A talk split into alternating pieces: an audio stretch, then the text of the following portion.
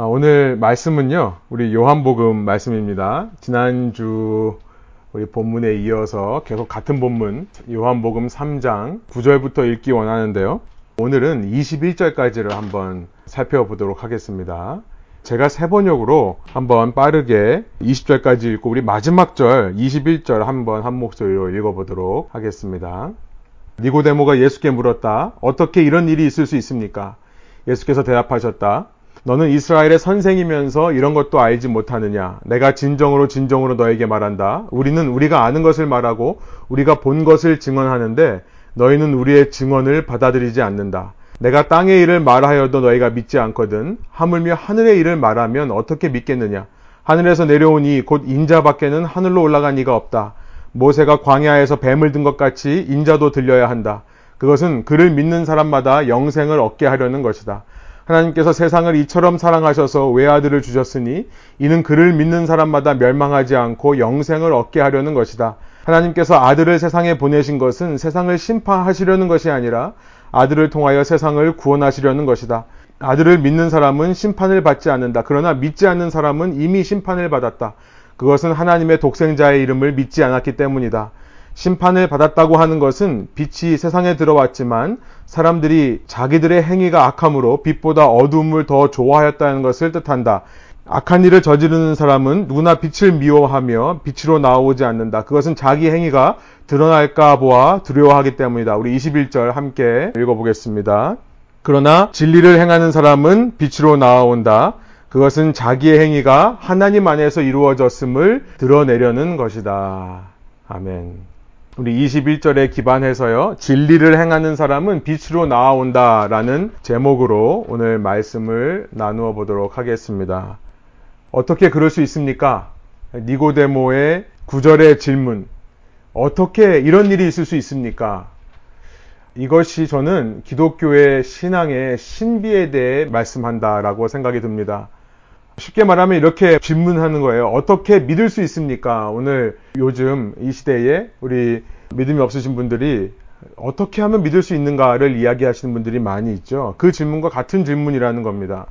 우리는 믿음에 있어서 이것이 학습의 영역이 아니라 그러니까 배우고 깨닫고 아는 지적 영역이 있음과 동시에 어, 이 믿음에 있어서는 학습의 영역만이 아니라 신비의 영역이 있다는 것을 우리가 기억해야 하겠습니다. 배울 수 없고 깨달을 수 없고 지적으로 동의되지 않는, 지적으로 이해되지 않은 영역이 있음을 기억해야 된다는 거예요. 여러분, 모든 것이 다 이해돼서 믿는 사람은 없습니다. 내가 어떻게 믿게 되었는가 한번 생각해 보면요. 정말 신비롭습니다. 잘 모르겠어요. 어쩌다가 믿게 되었는지. 이것이 어떻게 보면 신비 중에 신비고 기적 중에 기적이다라고 생각이 듭니다. 제 삶에 일어날 수 있는 일 중에 가장 놀라운 일은 볼 수도 없고 만질 수 없는 만나보지도 못했던 눈으로 보는 만남을 얘기하는 겁니다. 그 하나님을 믿는다는 것이 기적 중의 기적입니다. 그런데 우리의 이성은요, 자꾸만 이것을 이해하려고 합니다. 그래서 믿기 전에 내가 이해를 해야지만 믿겠다라는 자세가 될 때가 참 많이 있습니다. 여러분, 이것이야말로 신앙에 있어서 가장 큰 적 중의 하나입니다. 물론 궁금해하는 것은 너무나 중요합니다. 머리로 질문하고 답을 찾으려는 자세는 신앙을 갖기 위해 아주 좋은 태도가 맞습니다. 어떤 사람들이 잘 믿는가? 성경은요, 진리를 탐구하고 답을 연구하는 사람들이 잘 믿더라라는 기록이 성경에 나와 있습니다. 제가 좀 이따가 읽어드릴 텐데요. C.S. 루이스의 말대로 우리는 회의론자들을 환영해야 됩니다. 따지는 사람, 의문하는 사람, 질문하는 사람을 환영해야 됩니다. 그리고 저는 이렇게 생각합니다. 회의론자들이야말로 지금 하나님을 만나기 일보 직전에 있는 사람들과 같다. 어떻게 보면 하나님께 가장 가까이 나온 사람 중에 한 사람이다라고 생각이 듭니다.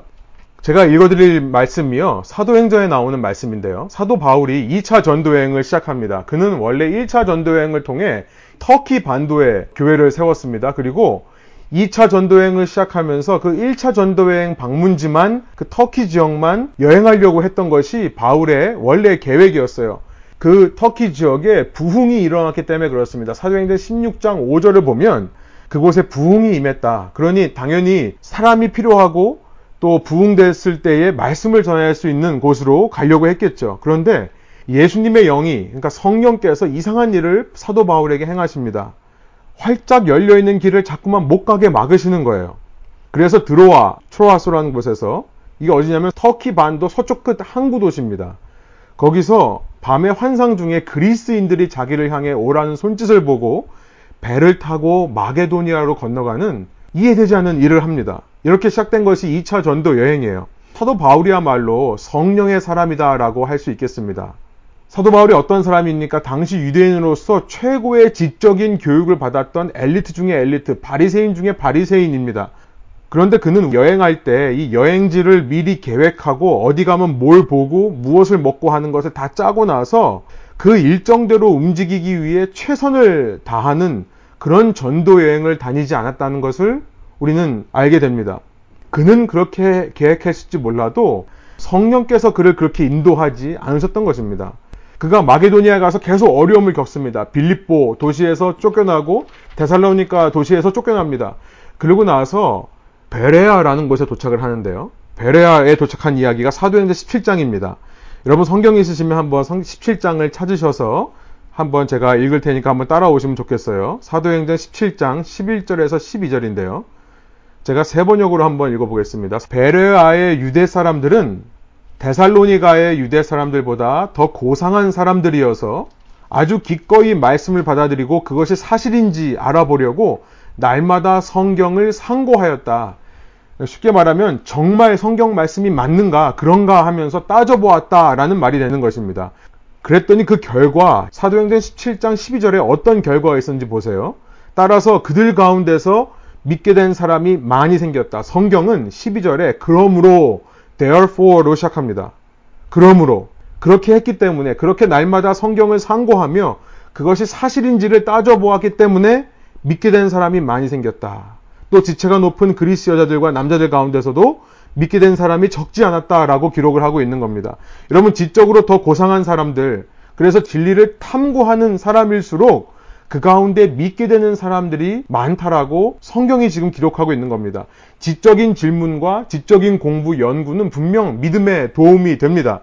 그러나 그런 지적인 것을 추구하는 사람들에게 지금 그 베레아에 있는 지적인 사람들에게 모범으로 하나님께서 보내주신 사람이 사도 바울입니다. 그런 지적인 사람들이 본으로 삼아야 될 사람이 사도 바울이라는 것을 우리는 기억해야 됩니다. 앞서 말씀드린 대로 그는 정말 성경을 많이 상고한 자입니다. 그러나 하나님 앞에서 성령의 인도 앞에서 자기의 모든 생각을 내려놓을 수 있는 사람이었기 때문에 지금 베레아라고 하는 마게도니아 땅에 와서 복음을 전하고 있는 것이죠. 만일 베레아 사람들이 사도 바울로부터 복음을 단지 지적인 거로만 받아들이고 바울의 모습을 담는 일, 성령 앞에서 자신의 모든 지식까지도 배설물로 여기고 버릴 줄 아는 사도 바울의 모습, 이 비성적인 모습, 이것을 배우지 못한다면 그것은 잠시 그들의 마음을 뜨겁게 할 수 있는 복음일 수는 있지만 이내 머리 안에만 갇힌 복음이 되었을 것입니다. 그들이 알면 알수록 마음은 더 차가워졌을 것입니다. 여러분, 진리를 탐구하는 사람들이 기독교에서 가장 싫어한 말 중에 하나는 무조건 믿어라 라는 말이에요. 그냥 덮어놓고 믿어라. 이해가 안 돼도 우선 믿어라. 이런 말 참 싫어합니다. 기독교 신앙은 분명 맹신을 요구하는 거 아닙니다. 그러니까 무조건 덮어놓고 믿으라는 것이 기독교 신앙은 아니에요. 왜 그런지 모르면서 그냥 남들 아멘 하니까 따라서 아멘 하는 것은 기독 신앙이 아닙니다. 기독교 신앙은 지적인 노력이 필요해요. 그러나 동시에 기독교 신앙은 그렇다고 해서 모든 것을 이해할 때만, 모든 것을 통달할 때만 받아들일 수 있는 진리도 아님을 말하고 싶은 겁니다. 지금 예수님께서 3장에서 니고데모에게 알려주고 싶은 것이 바로 그 포인트예요. 10절에 보니까 너는 이스라엘의 선생이면서 이런 것도 알지 못하느냐. 지금 예수님께서 니고데모를 일방적으로 비난하고 깎아내리는 말이라고 저는 생각하지 않습니다. 이것은 이런 말이에요. 내가 아무리 이스라엘의 선생이라 하더라도 이런 것은 너의 능력으로 알 수 없다라고 말씀하시는 예수님의 의도라 생각합니다. 예수님은 신앙이란 지적인 영역을 초월하는 것임을 말씀하고 싶으신 것 같아요. 블레이즈 파스칼의 말을 제가 다시 한번 인용해 드립니다. 제가 너무나 좋아하는 말인데요. 블레이즈 파스칼, 그 유명한 철학자, 수학자였던 사람이 얘기를 했습니다. 이성이 할 수 있는 최고의 일은 이성이 우리에게 할 수 있는 최고의 contribution, 기여는 뭐냐면 이성의 한계를 발견하도록 하는 것이다. 많은 사람들이 믿음이라고 하는 것을 지적 활동의 연장선 상에 있는 것으로 생각하기 때문에 믿음이 생기지 않는 경우를 참 많이 봅니다. 그러면서 나는 이해가 되지 않으니까 이것은 진리가 아니다라고 생각을 하는 거예요. 그런데 가만 생각해 보면요, 여러분. 이 땅에서 우리가 누리는 것 중에 이해되지 않으면서도 우리가 얼마든지 받아들이고 사용하는 것들 참 많이 있습니다. 가장 단순한 예가 뭐냐면 전기예요. 일렉트릭시리. 여러분 전기가 어떻게 생겨나죠? 혹시 아시는 분 있으세요? 과학자들도 전기가 어떻게 발생하는지 잘 알지 못합니다. 이게 퀀텀 피직스, 그러니까 그 양자 물리학에서도 해결이 안 되는, 설명이 안 되는 과학적인 거예요. 어떻게 양자와 전자 사이에 충돌로 인해서 전기가 발생하는가. 아직 확실하게 이것을 이해했다라고 말할 수 있는 과학자는 이 세상에 없을 것입니다. 없는 것으로 알고 있습니다. 그런데 아무도 전기가 이해가 안 된다고 거부하는 사람 없습니다. 저는 지구상에서 단 한 명도 전기가 이해되지 않으니 이것은 거짓이라고 말하는 사람은 없을 거라고 저는 확신합니다. 예수님의 말씀의 포인트가 바로 이거예요. 지금 바람을 예수님께서는 말씀하세요. 바람이 어디서부터 와서 어디로 불어가는지 아무도 모른다.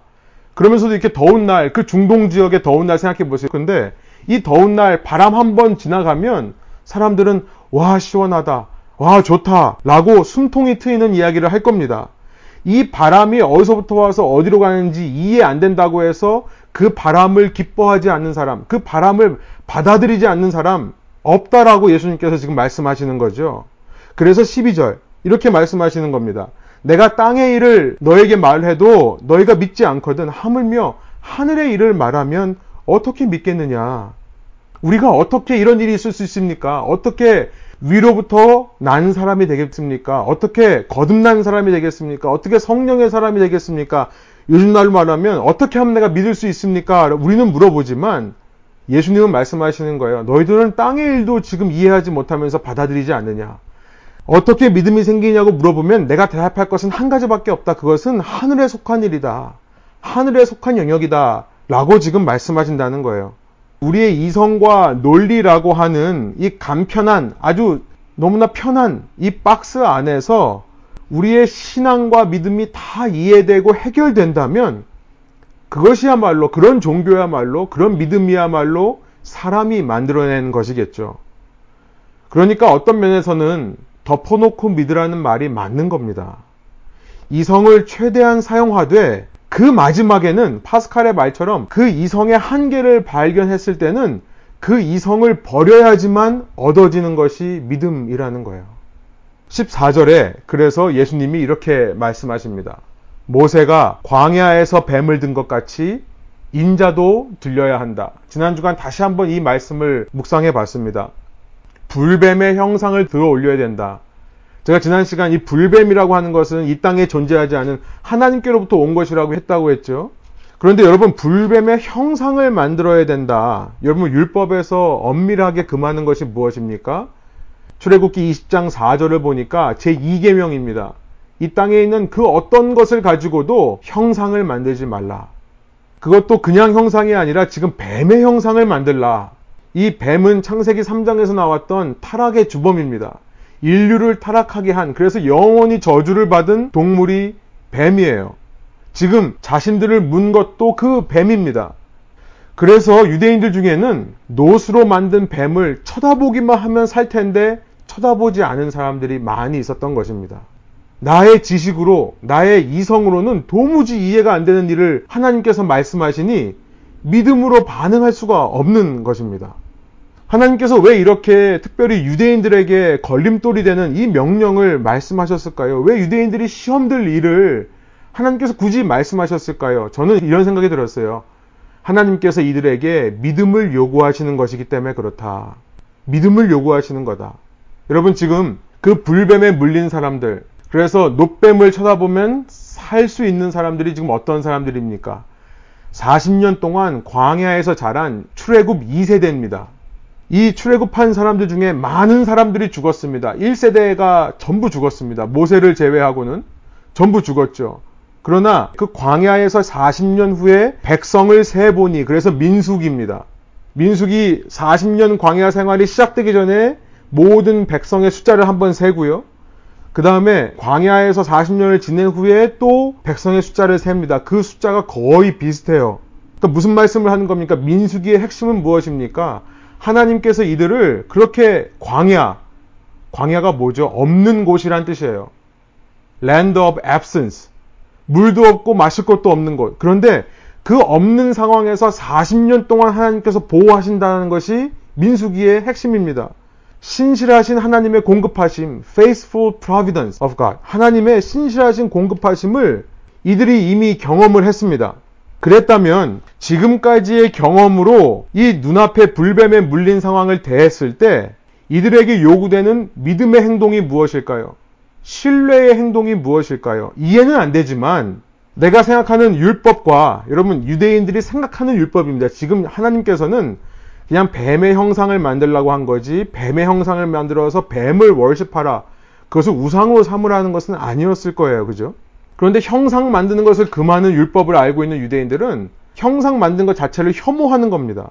이들이 생각하는 율법과 이들이 생각하는 전통에서 맞지 않은 일을 하나님께서 말씀하실 때에 이제까지 신실하게 공급해 오신 하나님을 정말 믿는다면, 신뢰한다면 아무도 예측할 수 없는 상황, 한치 눈앞에 미래가 보이지 않는 아무도 가보지 않은 길로 그들이 한 걸음 내디울 수 있었을 것입니다. 하나님이 믿음을 요구하시는 순간인 거예요. 노뱀을 쳐다보라 라고 하는 것은 그 미지의 세계로 한 걸음 내딛는 믿음을 요구하시는 순간이었다. 그 하나님의 신실하신 공급하심 의지해서 자신들의 지적인 이해 한계 아래서만 머물지 아니하고 자신의 그 comfort zone을 넘어서는 것. 여러분 이것이야말로 믿음이고요. 그 자리에 주저앉는 것이야말로 불신앙 중에 불신앙이라는 거죠. 그래서 바로 예수님께서 14절에 이 불뱀 사건을 말씀하시는 겁니다. 그 믿음을 요구하시는 거예요. 사도 바울과 같이 지금까지 1차 전도 여행 비록 가는 곳마다 환란과 고난이 그를 기다리고 있었지만 그 발걸음을 지켜주시고 그 사역을 통해 귀한 열매를 이루신 하나님을 뒤를 돌아다 보면서 신뢰하기 때문에 마게도니아라는 한 번도 가보지 않은 이방인 지역으로 떠나는 그 믿음, 그 믿음이 있는 자마다 영생을 얻게 된다는 것이 바로 기독 신앙인 것입니다. 그래서 15절 16절 이렇게 말씀해요. 그것은 그를 믿는 사람마다 영생을 얻게 하려는 것이다. 하나님께서 세상을 이처럼 사랑하셔서 외아들을 주셨으니 이는 그를 믿는 사람마다 멸망하지 않고 영생을 얻게 하려는 것이다. 이제 15절에서 믿음에 대해서 말씀하시기 시작하는 겁니다. 모세가 광야에서 뱀을 든 것 같이 인자도 들려야 된다. 그런데 그때 당시 이스라엘에게 믿음이 요구되었던 것처럼 이제 그 들려진 인자를 믿음으로 바라봐야 된다. 그러면서 16절, 우리가 너무나 좋아하는 요한복음 3장 16절을 말씀하시는데요. 여러분, 3장 16절 한번 가만히 생각하면서 읽어보세요. 어느 한 단어도 이해되는 단어는 없습니다. 하나님이 세상을 그렇게 자신을 알아보지도 못하는 세상, 지금 1장에서 그 말을 했죠. 빛이 세상에 왔을 때 세상이 그 빛을 알아보지 못하더라. 빛이 창조주이신 그분을 알아보지도 영접하지도 않더라. 그런데 그런 세상을 하나님이 사랑하셨다라고 얘기를 하고 있습니다. 이해가 안 됩니다. 세상이라는 말은 요한복음에서 하나님의 소유된 곳이지만 주인 대신 하나님을 부정하는 이 땅의 세력들을 가리켜서 쓰는 말이 세상이라는 단어예요. 어둠의 세력을 지칭하는 말입니다. 그 세상을 사랑했다. 그것도 이처럼 사랑하셨다. 이처럼 무슨 말입니까? 이처럼 사랑해서 외아들을 주셨다. 어떻게 사랑했다는 말입니까? 14절 인자가 들려야 된다. 노뱀 되어 나무에 달리심으로써 신명기 21장 22절부터 23절에 보면 이런 말씀이 있습니다. 죽을 죄를 지어서 처형된 사람의 주검은 나무에 매달아 두어야 합니다. 모세가 신명기를 통해 이스라엘 백성에게 말합니다. 그러나 당신들은 그 주검을 나무에 매달아 둔 채로 밤을 지내지 말고 그날로 묻으십시오. 나무에 달린 사람은 하나님께 저주를 받은 사람이기 때문입니다. 당신들은 주 당신들의 하나님이 당신들에게 유산으로 준 땅을 더럽혀서는 안 됩니다. 이렇게 말씀하시는 것이 있어요. 하나님의 외아들이신 예수께서 지금 노뱀이 들린 것처럼 나무에 달려 죽으실 것을 이야기하시는 겁니다. 그것이 이처럼 사랑하셔서의 의미예요. 고린도 후서에 보니까 고린도 후서 5장 21절입니다. 이제 누구든지 그리스도 예수 안에 있으면 새로운 피조물이라 보라 이전 것은 지나갔으니 새 것이 되었도다라고 17절에 이야기하신 이후에 5장 21절이 이렇게 말씀합니다. 고린도 후서 5장 21절이에요. 하나님께서는 죄를 모르시는 분에게 우리 대신으로 죄를 씌우셨습니다. 그것은 우리가 그리스도 안에서 하나님의 의가 되게 하시려는 것입니다. 하나님의 외아들이신 예수께서 우리를 대신해서 하나님의 모든 저주를 받아 나무에 달린 자는 저주를 받았다. 하나님의 저주를 받아 죽으시는 겁니다. 하나님께서 그냥 죽이신 것이 아니라 예수를 죄인으로 만드셨다라고 지금 21절이 얘기하고 있습니다. 하나님이 자신의 아들을 죄인으로 만들어서 그에게 모든 저주를 뒤집어 씌우셔서 그를 말미암아 우리를 사랑하셨다. 여러분 이것이 이해가 되는 이야기입니까? 이는 그를 믿는 자마다 멸망하지 않는다 이렇게 돼 있어요. 어떻게 그 예수님을 받아들인다고 내 죄의 값인 사망으로부터 자유롭게 될 수 있겠습니까? 어떻게 죽은 자가 부활할 수 있습니까? 이해될 수 있는 것이 없는 것입니다.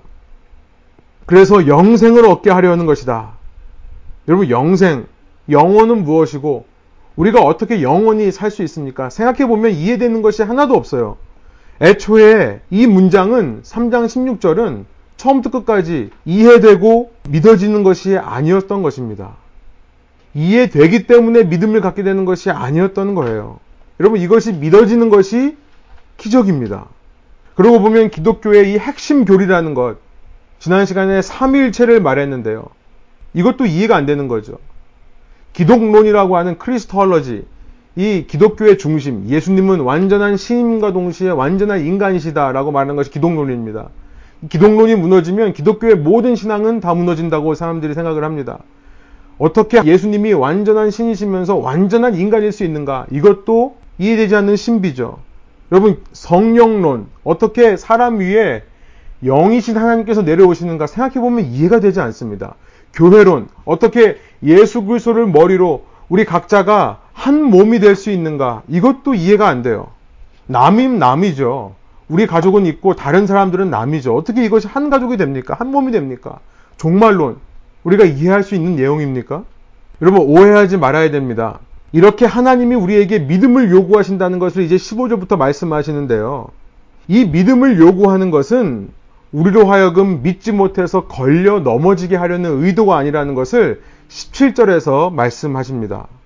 17절 한 번 한 목소리로 여러분 자리에서 읽어보겠습니다. 하나님께서 아들을 세상에 보내신 것은 세상을 심판하시려는 것이 아니라 아들을 통하여 세상을 구원하시려는 것이다. 하나님께서 이 믿음을 요구하시는 것은 우리로 하여금 이해되지 않은 것을 억지로 믿음, 그것이 불가능해서 걸려 넘어지게 하려는 의도가 아니라는 거죠. 오히려 이것을 통하여 세상을 구원하시기 위한 의도다. 선한 의도로 이렇게 믿음만을 요구하신다는 것을 말씀하고 있습니다. 여러분 한번 생각해 보세요. 만일 구원을 위해 믿음 외에 어떤 다른 조건을 내세운다면 제가 늘 하는 얘기지만 믿음 외에 구원에 있어서 다른 조건이 필요하다고 한다면 여러분 그것만큼 잔인한 것은 없습니다. 예를 들어서 시험을 볼 때 100점 만점에서 몇 점 이상을 받아야만 통과할 수 있다는 조건이 있다면 우리는 그것을 소위 착하게 살아야 된다라고 표현을 하죠. 이런 말을 참 많이 들어요. 믿음을 갖기 전에 이런 질문을 참 많이 합니다. 사회에 보면 정말 괜찮은 사람 많은데 왜 그 사람은 예수 못 믿고 죽고 왜 문제 많은 사람, 무리를 일으키는 사람들은 무리를 일으켜도 문제가 많아도 예수 믿었기 때문에 구원을 받느냐. 세상에 착한 사람 너무나 많은데 왜 기독교인들은 믿음만으로 구원된다고 하냐. 이것이 unfair, 불, 불공평한 거 아니냐라고 말하는 사람들이 꽤 있습니다. 그런데 그 착하게 사는 기준이 무엇입니까? 라고 물어보면 대답하기가 참 어렵죠. 그 착하게 사는 기준을 제시하는 것이 더 unfair합니다. 더 불공평한 일이에요. 예를 들어서 여러분 몇 점 인생을 착한 인생이라고 할 겁니까? 어떤 사람은 90점이라고 할 겁니다. 어떤 사람은 10점이라고 할 사람도 있어요. 도대체 누구의 기준으로 그것을 판단한다는 것입니까? 내가 보기에는 90점이어도 다른 사람이 보기에 10점이면 그러면 어떻게 됩니까? 뭐 중간으로 봐서 한 50점이라고 칩시다. 그러면 모든 사람을 객관적으로 할 수 있는 기준을 만들어서 모든 사람을 다 점수를 매기는데 49점인 사람은 그럼 떨어지고 51점인 사람은 2점 차이로 통과되는 게 그게 평등한 겁니까? 여러분 모든 종교에서는 구원을 위해 어떤 조건을 제시를 합니다. 하루에 세 번씩 빼먹지 말고 메카를 향해 절하고 기도를 해야 된다는지 혹은 수련을 쌓아서 이 마음을 비워서 세상에 집착하지 말아야 한다든지 이 세상으로부터 모든 집착을 끊어내야 그때서야 해탈의 경지, 열반의 경지에 오른다라고 말을 하든지 혹은 무슨 특별한 책을 읽어야 된다라고 말을 하든지 혹은 둘씩 짝지어서 전도를 다녀야 된다라고 말을 하든지 이런 조건으로 인해 구원받는 것 여러분 이것이야말로 잔인한 것입니다. 오직 믿음만을 요구하는 것이 참 은혜예요. 왜냐하면 믿음이라는 것은 우리의 오해와는 달리 구원의 걸림돌이 되는 것이 아니라 오히려 모든 사람에게 가능성을 열어두시는 하나님의 초대가 되는 것이기 때문에 그렇습니다. 그 사람이 나의 이 지적인 한계에만 갇히지 않고 그 하나님을 믿기로 결단한다면 말이죠. 이 믿음이라는 것은 지적 계산의 결과가 아닙니다. 믿음이라는 것은 내 감정적인 상태, 그 감정이 내키는 대로 말하는 것도 아닙니다. 이것은 의지의 영역이죠. 그 믿어보기로 생각하는 겁니다. 믿어보기로 생각하는 것이 믿음의 시작입니다. 어떤 것을 믿어보기로 하는 건가? 이제 18절부터 나오는 말씀을 한번 믿어보기로 결단하는 거예요. 이것이 과연 사실인가? 사실이라고 생각하고 한번 믿어보는 것이 중요합니다. 18절 이렇게 말씀해요.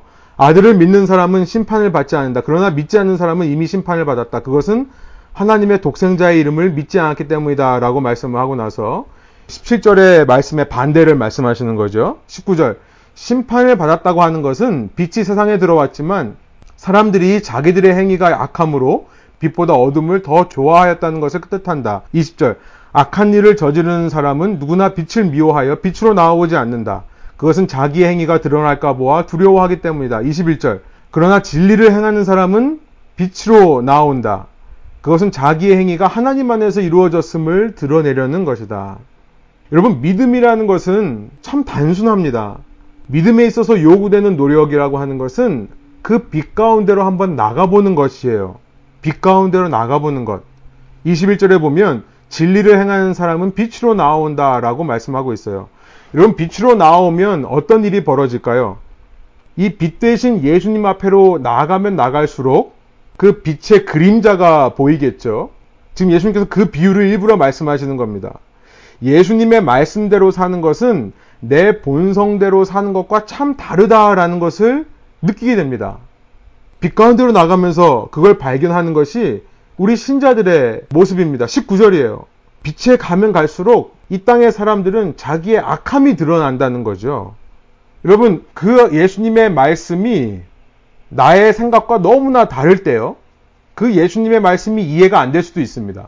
왜냐하면 지금까지 나는 내 생각대로 살아온 것이 너무나 편해져 있기 때문에 그래요. 지금까지 나는 내 주장대로 살면서 이만큼 이루었기 때문에 그렇습니다. 그런데 그 빛 가운데로 나아가면서 내가 살아온 방식과 내 생각, 내 주장과 너무나 다른 예수님의 말씀을 한번 따라가 보기로 결정을 하는 것. 여러분, 믿음이 있어서가 아닙니다. 아직 믿음이 없는 거예요.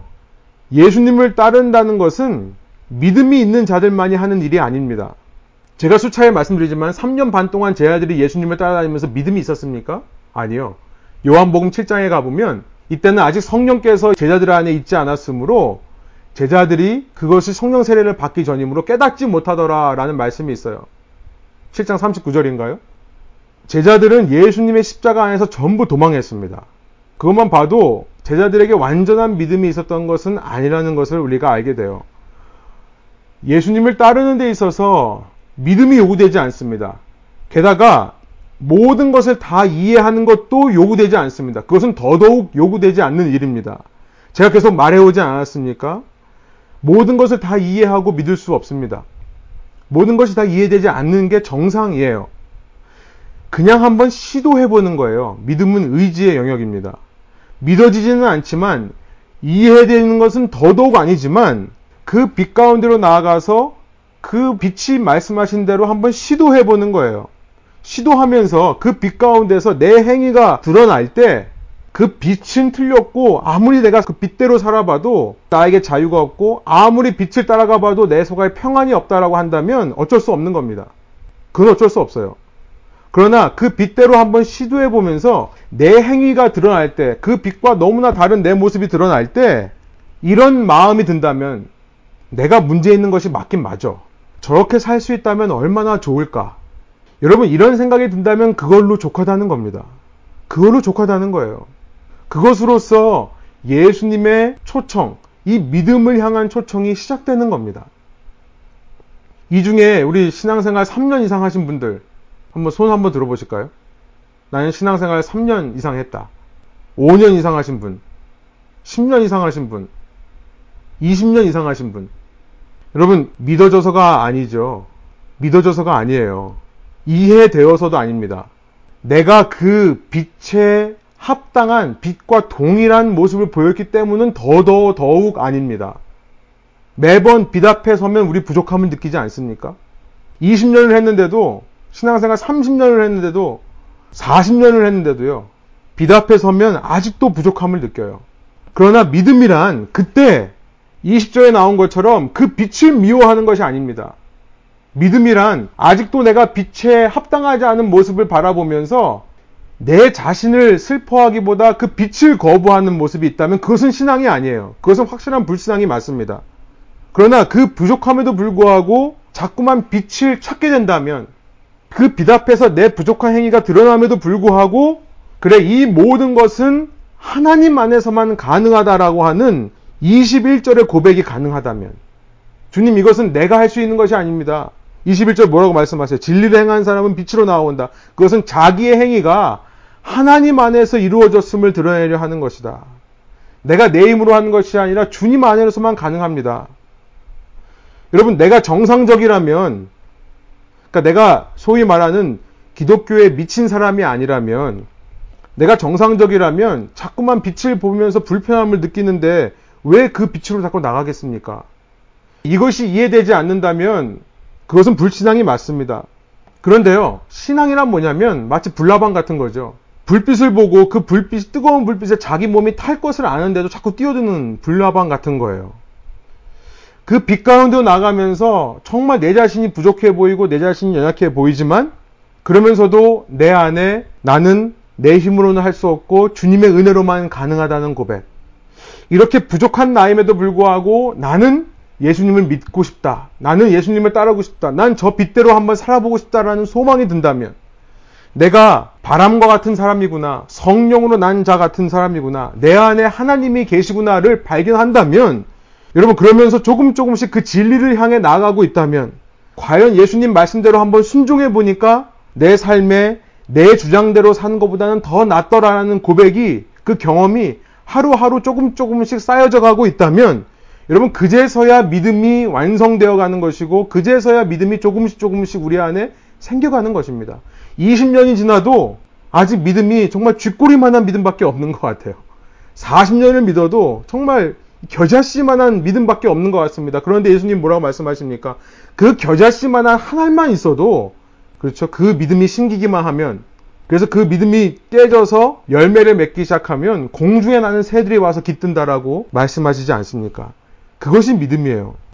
한번 그 믿음이 생기면요. 그 겨자씨만한 믿음이 생기면요. 이제는 빛으로 나오지 말라고 해도 나가게 되는 겁니다. 주님, 주님의 생명의 말씀이 여기 있는데 내가 어디로 가겠습니까? 라는 베드로의 고백이 나의 고백이 되는 겁니다. 이것이 오늘 믿음이 있다라고 하는 사람들의 모습이라는 거예요. 여러분, 저는 이 요한복음 3장을 읽어보면서 저는 이 말씀을 듣는 분들 중에 혹시 믿음이 없는 분들이 있다면 나는 아직 믿음 없는 사람이다 생각하신 분이 있다면 저는 이 말씀을 듣는 분들 중에 그런 분들이 있기를 정말 간절히 소원합니다. 그런 분들이 좀 들었으면 좋겠어요. 저는 믿음이 없는 것이 당연하다 말씀드리고 싶어요. 괜찮다라고 말씀드리고 싶습니다. 예수님께서 제자를 부르실 때 딱 두 가지만을 요구하셨습니다. 요한복음 1장 39절에 와서 보라. come and see. 그리고 1장 43절에 나를 따르라. follow me. 이 두 말씀을 하셨습니다. 예수 믿으세요. 예수님 믿으셔야 됩니다. 우리는 이렇게 전도하지만 예수님이 제자를 부르실 때는 처음부터 믿음을 요구하지 않으신다는 겁니다. 아니, 처음에 믿음이 없어도 괜찮습니다. 그 중에 예수님을 배반할 사람이 있다 하더라도 괜찮습니다. 우선 와서 보라는 거예요. 따라와 보라는 거예요. 그 예수님의 빛 가운데로 나아가면서 그 빛이 말씀하시는 진리의 삶이 내가 중심된 삶보다 과연 더 나은 것이 맞는지를 확인해 보라는 초청이 있는 것입니다. 예수님은 믿음을 요구하지 않으세요. 그러나 예수님을 따라가면서 자꾸만 그 빛 가운데 서 보면서 비교해 보는 것은 너무나 중요한 믿음을 갖게 되는 행위가 되는 것입니다. 그런 행위들을 통해 내 속에 조금 조금씩 믿음이 생겨나는 것이죠. 여러분 그 삶으로 여러분을 초대하고 싶습니다. 저희 가운데 이미 나는 잘 믿고 있다라고 생각하시는 분들이 계시다면 여러분 고린도 후서 우리 5장의 말씀을 봤는데요. 고린도 후서 맨 마지막에 가보면 13장 5절에 있는 말씀 우리 이 말씀을 이미 믿음이 있으신 분들은 함께 기억하기를 원해요. 마음에 새겼으면 좋겠습니다. 고린도 후서 13장 5절을 같이 읽어보시기 바랍니다. 제가 세 번역으로 읽을 테니까 여러분 눈으로 한번 따라오세요. 5절부터 7절입니다. 여러분은 자기가 믿음 안에 있는지를 스스로 시험해보고 스스로 검증해 보십시오. 여러분은 예수 그리스도께서 여러분 안에 계시다는 것을 알지 못합니까? 모른다면 여러분은 실격자입니다. 그러나 나는 우리가 실격자가 아니라는 것을 여러분이 알게 되기를 바랍니다. 우리는 여러분이 악을 저지르게 되지 않기를 하나님께 기도합니다. 그것은 우리가 합격자임을 드러내는 것이 아니라 우리가 더 나은 사람이라는 것을 증명하는 것이 아니라 우리는 실격자인 것처럼 보일지라도 여러분만은 옳은 일을 하게 하려고 하는 것입니다. 이것이 사도 바울의 간절한 고린도 교회 성도들을 향한 바램이었습니다. 합격자의 삶은 어떤 삶인가? 5절에서 말씀하세요. 날마다 자기의 믿음을 점검하는 삶이다. 날마다 나의 믿음을 시험하고 검증하는 삶이다. 내가 과연 예수 그리스도 안에 있는 자가 맞는가라고 하는 것을 날마다 점검하라라는 것입니다. 아, 여러분 요즘 신앙 안에 이것을 그냥 억지로 믿게 하려는 유혹들이 얼마나 많은지 모르겠어요. 기독교 안에요. 감언이설, 달콤한 말로 우리의 귀를 즐겁게 하는 설교가 너무나 많이 있습니다. 몇 가지 행동 양식을 잘 따르기만 하면 나는 괜찮은 사람이다 라고 말하는 사이비가 너무 많은 거예요. 여러분 구원의 확신이라는 단어에 있어서 우리가 정말 두렵고 떨림으로 우리의 구원을 이루어 가야 하겠습니다. 그렇다고 해서 사도 바울처럼 여러분이 실격자라는 것을 말하고 싶어서 이런 얘기를 하는 것이 아닙니다. 여러분이 내가 합격자인 것을 날마다 점검하고 확인하는 그런 빛 가운데로 나아가는 빛 가운데로 나아가기를 즐거워하는 삶을 살기를 원해서 이 말씀을 드리는 겁니다. 날마다 빛 가운데서 내가 정말 믿음 안에 있는가? 내가 정말 거듭난 사람이 맞는가? 나는 이 예수님의 요한복음 3장 16절에 그 은혜로만 살고 있는가를 점검하시는 저와 여러분 되기를 원하고요. 그래서 진리를 행하며 빛 가운데로 나오는 것이 기뻐지는 저의 삶이 되기를 원합니다. 내가 그 빛을 빛대로 이 세상에서 이루고 있기 때문이 결코 아닙니다. 그 빛 속에서 나의 악한 이가 드러난다 하더라도 그 빛을 바라보는 것만으로도 즐거운 그 빛을 바라보고 그 안에서 예수님을 만나는 것만으로도 감사한 여러분 이것이 진정한 기독교의 신앙이라는 거예요. 이것이 정말 기독교에서 말하는 믿음의 한 걸음 한 걸음이라는 것입니다. 우리 이 걸음을 함께 걸어가시는 저와 여러분 되기를 소원합니다. 함께 기도할까요? 하나님 이 시간 저희가 요한복음 3장 16절의 말씀을 중심으로 해서 예수님께서 어떤 문맥에서 이 말씀을 하셨는가를 다시 한번 생각해 보았습니다. 주님께서 우리에게 요구하시는 것은 믿음입니다. 그런데 그 믿음이라는 것은 이미 다 이해되고 내가 받아들일 수 있기 때문에 믿는 것을 의미하지 않고 이해되지 않더라 하더라도 나의 지적인 능력 밖에 있는 것이라 할지라도 예수님께서 초청하신 그 빛 가운데로 나아가 보는 그것이 바로 우리 믿음의 시작임을 주님께서 말씀해 주시니 감사합니다. 주님, 오랜 시간을 우리가 신앙생활하고 믿었다 하더라도 우리 안에 날마다 빛 가운데로 나아갈 때 거리낌이 있고 날마다 빛 앞에 설 때에 부끄러움이 있고 두려움이 있는 것이 사실입니다. 그렇게 겨자씨만한 작은 믿음이지만 정말 하나의 미랄이라도 참된 믿음이 있으면 그것을 통해 하나님께서 놀라운 일들을 이루시고 나를 통해 구원을 누군가에게 쉬움과 평안을 전하는 도구로 사용하신다는 것을 저희가 알고 있사오니 주님 이 시간 정말 겨자씨 하나 같은 믿음 정말 미랄 같은 작은 믿음이라 할지라도 우리 안에 있는지를 점검하며 주님 안에서 발견되어지는 제가 될 수 있도록 주님 함께 하여 주십시오.